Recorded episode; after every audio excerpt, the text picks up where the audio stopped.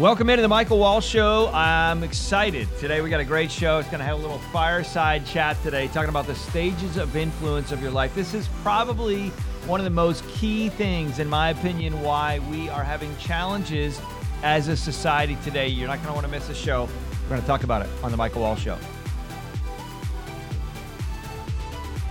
All right, so let's jump in. The stages of influence um, you know, what does that mean? What does it look like? Well, it's really all about the idea of us taking the time to pay attention to who we should be influencing in our life right now. You taking the time to pay attention to the who you should be influencing in your life right now. And that may not be like world shattering like hey, start a business or do this or you know, business coaching, but really kind of weighing in and leaning in on someone else's life. This is so crucial and that's why I want to unpack it on the show today. But before we do really jump in, I want to take a minute and just uh, thank those that have sponsored the show. Obviously, the companies over at leanonthewall.com, Wall Private Wealth, U.S. Private Wealth, Wall Lehman, all companies helping families with their wealth and business coaching, consulting, etc. That can be found on leanonthewall.com. And hey, guys, listen, I got I don't know if you hear this in the background. You may not even hear it. I do a little bit, but our neighboring building actually has the fire alarm going off right now. Literally, we got the fire on screen, but their fire alarm is going off. And I'm like, ah, I can hear that. I don't know if it'll pick it up on the mic, but I can hear it. So I just want you to know that if uh, uh, if you do hear that, the police probably are not going to be coming in and raiding our show here while we're recording this. Uh, but it's just kind of crazy. All right, so what does that look like? You know, I love in in James uh, chapter one verse five. It says, "Let the wise listen to proverbs and become even wiser, and let those with understanding receive guidance." Um, I think one of the things, and you kind of seen this maybe before. Have you ever seen a picture of you know you see parents that are really trying to fit in with their kids? And they're they're in a place where they're dressing like you've seen maybe moms or even dads dressing like they're teenagers, right? Or dressing like they're in their late teens, and and and, and younger kids look at them and they're like, "What is wrong with with these people? I mean, they're not cool. They don't fit in. I mean, what what are they trying to do?" And I think what happens sometimes is I understand their motive and what their thinking is, right? They want to be cool and they want to be kind of liked by their their kids and connect.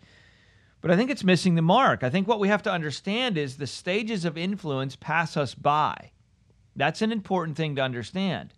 Not only do the stages of influences pass you by, but they change. The changes, stages of influence change. What do I mean by that? Well, you know, a couple of the folks that we work with that actually work with our with our firm, partners of our, our team here on the show and some other things, well, they're in their 20s, right? I'm not in my 20s, I'm in my 40s, I'm in my early 40s. And the people that I'm able to influence versus the people that they're able to influence are a little bit different. And when I say influence, I mean the conversations that they can have with those folks of certain age that maybe I have with the same age. And uh, those kids, as an example, a 15, 16 year old kid may look at somebody in their early 20s as though, hey, they're cool right? So that early 20 year old, just because of their age and just because of where they are in life, the stage that they are in life, they have the ability to influence somebody that's in their maybe, you know, early to mid teens in a way that I may not be able to have the ability to influence them. Now, that doesn't mean the information that I have to share is wrong. It just means that they're in that stage to influence them. Now, as a 30 year old, a 30 year old might be in a place where they have the ability to influence somebody that's in their late teens or early 20s, right? They've kind of been there, done that, and, and so on and so forth. As me and a 40 year old, I might be in a place where I might be able to, you know, influence somebody that's maybe a mature early 20 year old or even early 30s. I, I said mature because there's some early 20 year olds that are not mature and they're looking at people that are older and they're like, you guys don't know what you're talking about. I got it all figured out. Maybe you have kids like that. Maybe you are like that from time to time. I don't know. But it's really important to say, okay, I don't know everything. I need to listen to someone who's been there, done that before. And then so goes the scale to the 40s and the 50s and the 60s and the 70s and the 80s. And I think one of the things that we've missed as a society is the idea of intentionally passing down wisdom. Intentionally passing down wisdom is a huge thing. And unfortunately, a lot of parents and a lot of people in our culture have just chased their own, we'll call it American dream. Now, if you're listening to this in another country. I know we have many listeners in other countries in the world. If you're listening to this in another country, you're you're in a situation where you might be chasing your dream wherever you are, and that's fine. But they've forgotten the idea of intentionally passing down wisdom to the generation behind them. What are some of the things that you've learned along the way to pass down to generations behind them? I remember, uh, you know, as I was reading some scripture uh, in the Old Testament where God had instructed, He would instruct the Israelites to leave certain memorials on purpose, with purpose, for the generation coming behind them. And he, he asked them to do that so that that way the generation coming behind would be able to look at these memorials and say, wait a minute, I think I might want to do it this way, but actually they did it this way and it was more successful, or it was successful. One of the curses I think that we have in our culture today is technology.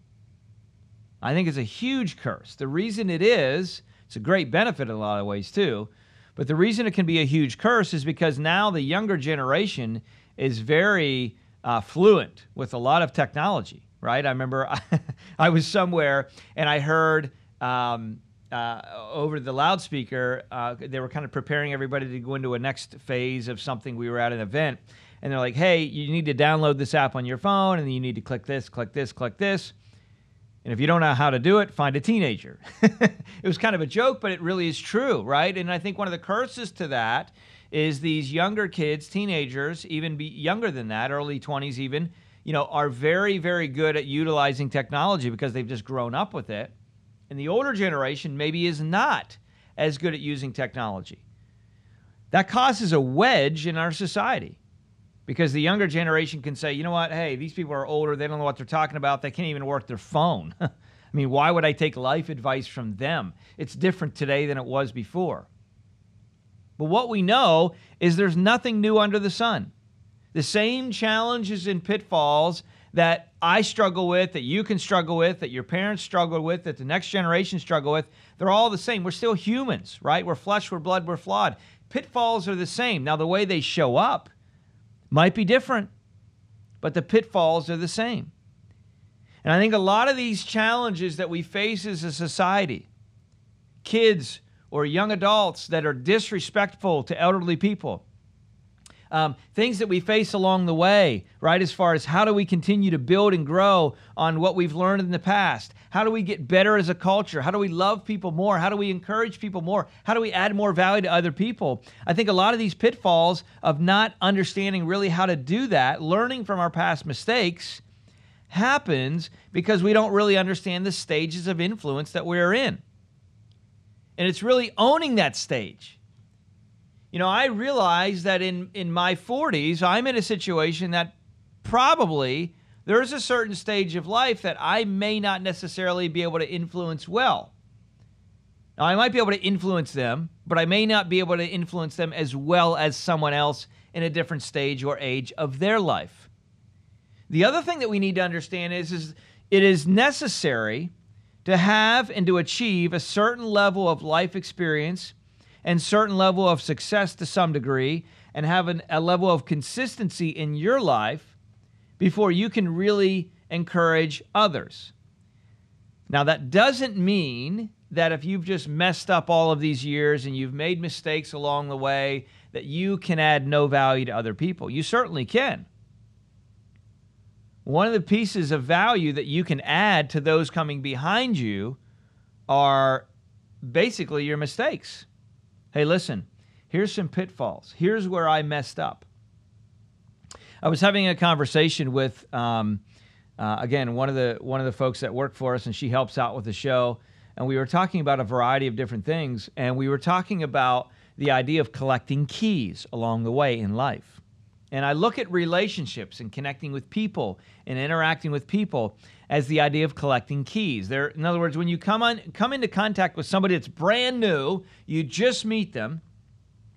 It's just like entering a door. If you've ever walked up to a door and you turn the knob and you realize that I can't open this door, and you reach in your pocket, you don't have the key, you can't get in. I remember staying at a hotel one time And you know now you have the key on your phone. You can download it if you do a Marriott or wherever you do. But most of the time you can download it on your phone.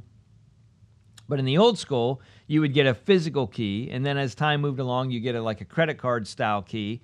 But have you ever gone and checked into a hotel and you walk all the way to your room, go to the elevator, you walk down the hall, you get to your room, and you use that card on that room, and you and you try and open the knob, and you're like, oh my goodness, this stupid door won't open. You do it again this door won't open. You're like, what the heck is going on? I just walked all the way up here. We got our luggage. We got everything. We can't get in the door. What do you got to do? Well, you got to go all the way back down to the lobby. Hopefully, you don't have to wait in a long line, right? And you ha- got to have them recharge your key because they didn't charge it right the first time or something technologically happened. Who knows? The bottom line, it didn't work. They got to recharge your key. Now you got to go all the way back up. In other words, you were standing there with information. You had part of the battle, you had the key, you had the card, but it wasn't charged with the right technology to open the door that you want to walk through. And so in life, we're in a place where we are collecting keys along the way. We're collecting information. Every time you interact with someone, you are collecting more information of how to unlock a certain personality. Now, this is certainly a sales tactic, but it's also a life tactic, right? Because as we interact with people, wouldn't it make sense? Wouldn't it be great if we could get better at learning how to connect more thoroughly, efficiently, and effectively with different personalities? If you've lived life a certain amount of time, you know that there's different personalities. And what happens is, as we interact with these people, instead of just writing them off as though they're stupid or they didn't listen, wanted to listen to what I had to say, or whatever it may be, we say, okay, wait, time out. What am I learning from connecting with this person that I can use later to connect with another person like this? Now, this is all important when we look at the stages of influence of life because now we can take this information that we, have received, all of these different keys that we've received, and kind of put them on our key belt, if you will, or in our pocket, or whatever that is, and we've learned these techniques to say, okay, just saying what I want to say isn't necessarily going to be the best way to communicate what I want to communicate. What I first need to do is I need to listen and I need to understand what type of personality this person has.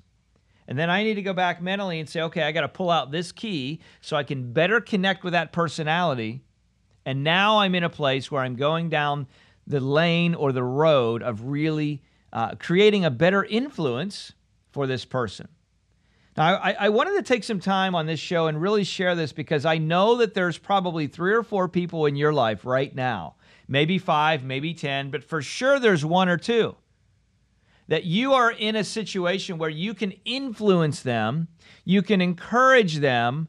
God has placed them into your life. They might be there and you may not even recognize it right now. They may be there and you say, okay, I, I, I see them every day but wait a minute, I didn't really think about the fact that maybe God's brought them into my life because it's my responsibility to give back to them and influence and encourage them. Did you ever think about that? I can guarantee you there are people in your life right now that God has brought into your path for you to influence and encourage. Now, oftentimes we can think about, well, yeah, but what can I do to, you know, uh, how can I do this? How can I do this to make more money or make more money or make more money? I can tell you, if you will allow that to leave your mind and say, okay, what can I add? What value can I add to someone coming behind me with zero monetary gain in mind? And when you start to live life like that, you will literally be honoring the stage of influence that you're in.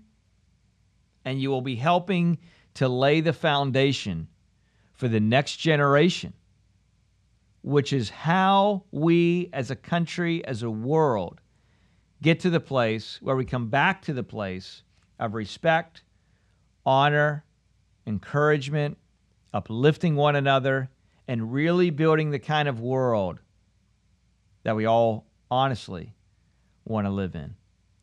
Well, I hope this fireside chat's been good for you we wanted to just take a minute, change it up a little bit on the Michael Wall Show, and talk to you about the stages of influence. Listen, if you haven't yet, take a minute and follow us. We set up some new Instagram accounts. We're going to be launching some things there so that way you can know what's coming. It's it's new and grow. We need you to join us there. Just head over to Instagram and it's at Michael Wall Show. So it's at Michael Wall, W A L L, Michael Wall Show. Uh, you'll see that come up on the screen there as well. So you can tag us on Instagram. Love your feedback, comments, thoughts. There's going to be some new merch coming out. There's going to be some new things that we roll out, new ideas, new just encouraging points that we want to make sure that you catch there. But until next time, listen, have a wonderful day. And as I always encourage you to do, take a minute or two or three and share this show with a couple folks that need to hear it because as we hear this, we can all move down the path of living on purpose so we can live with purpose. Have a blessed one. We'll talk to you next show.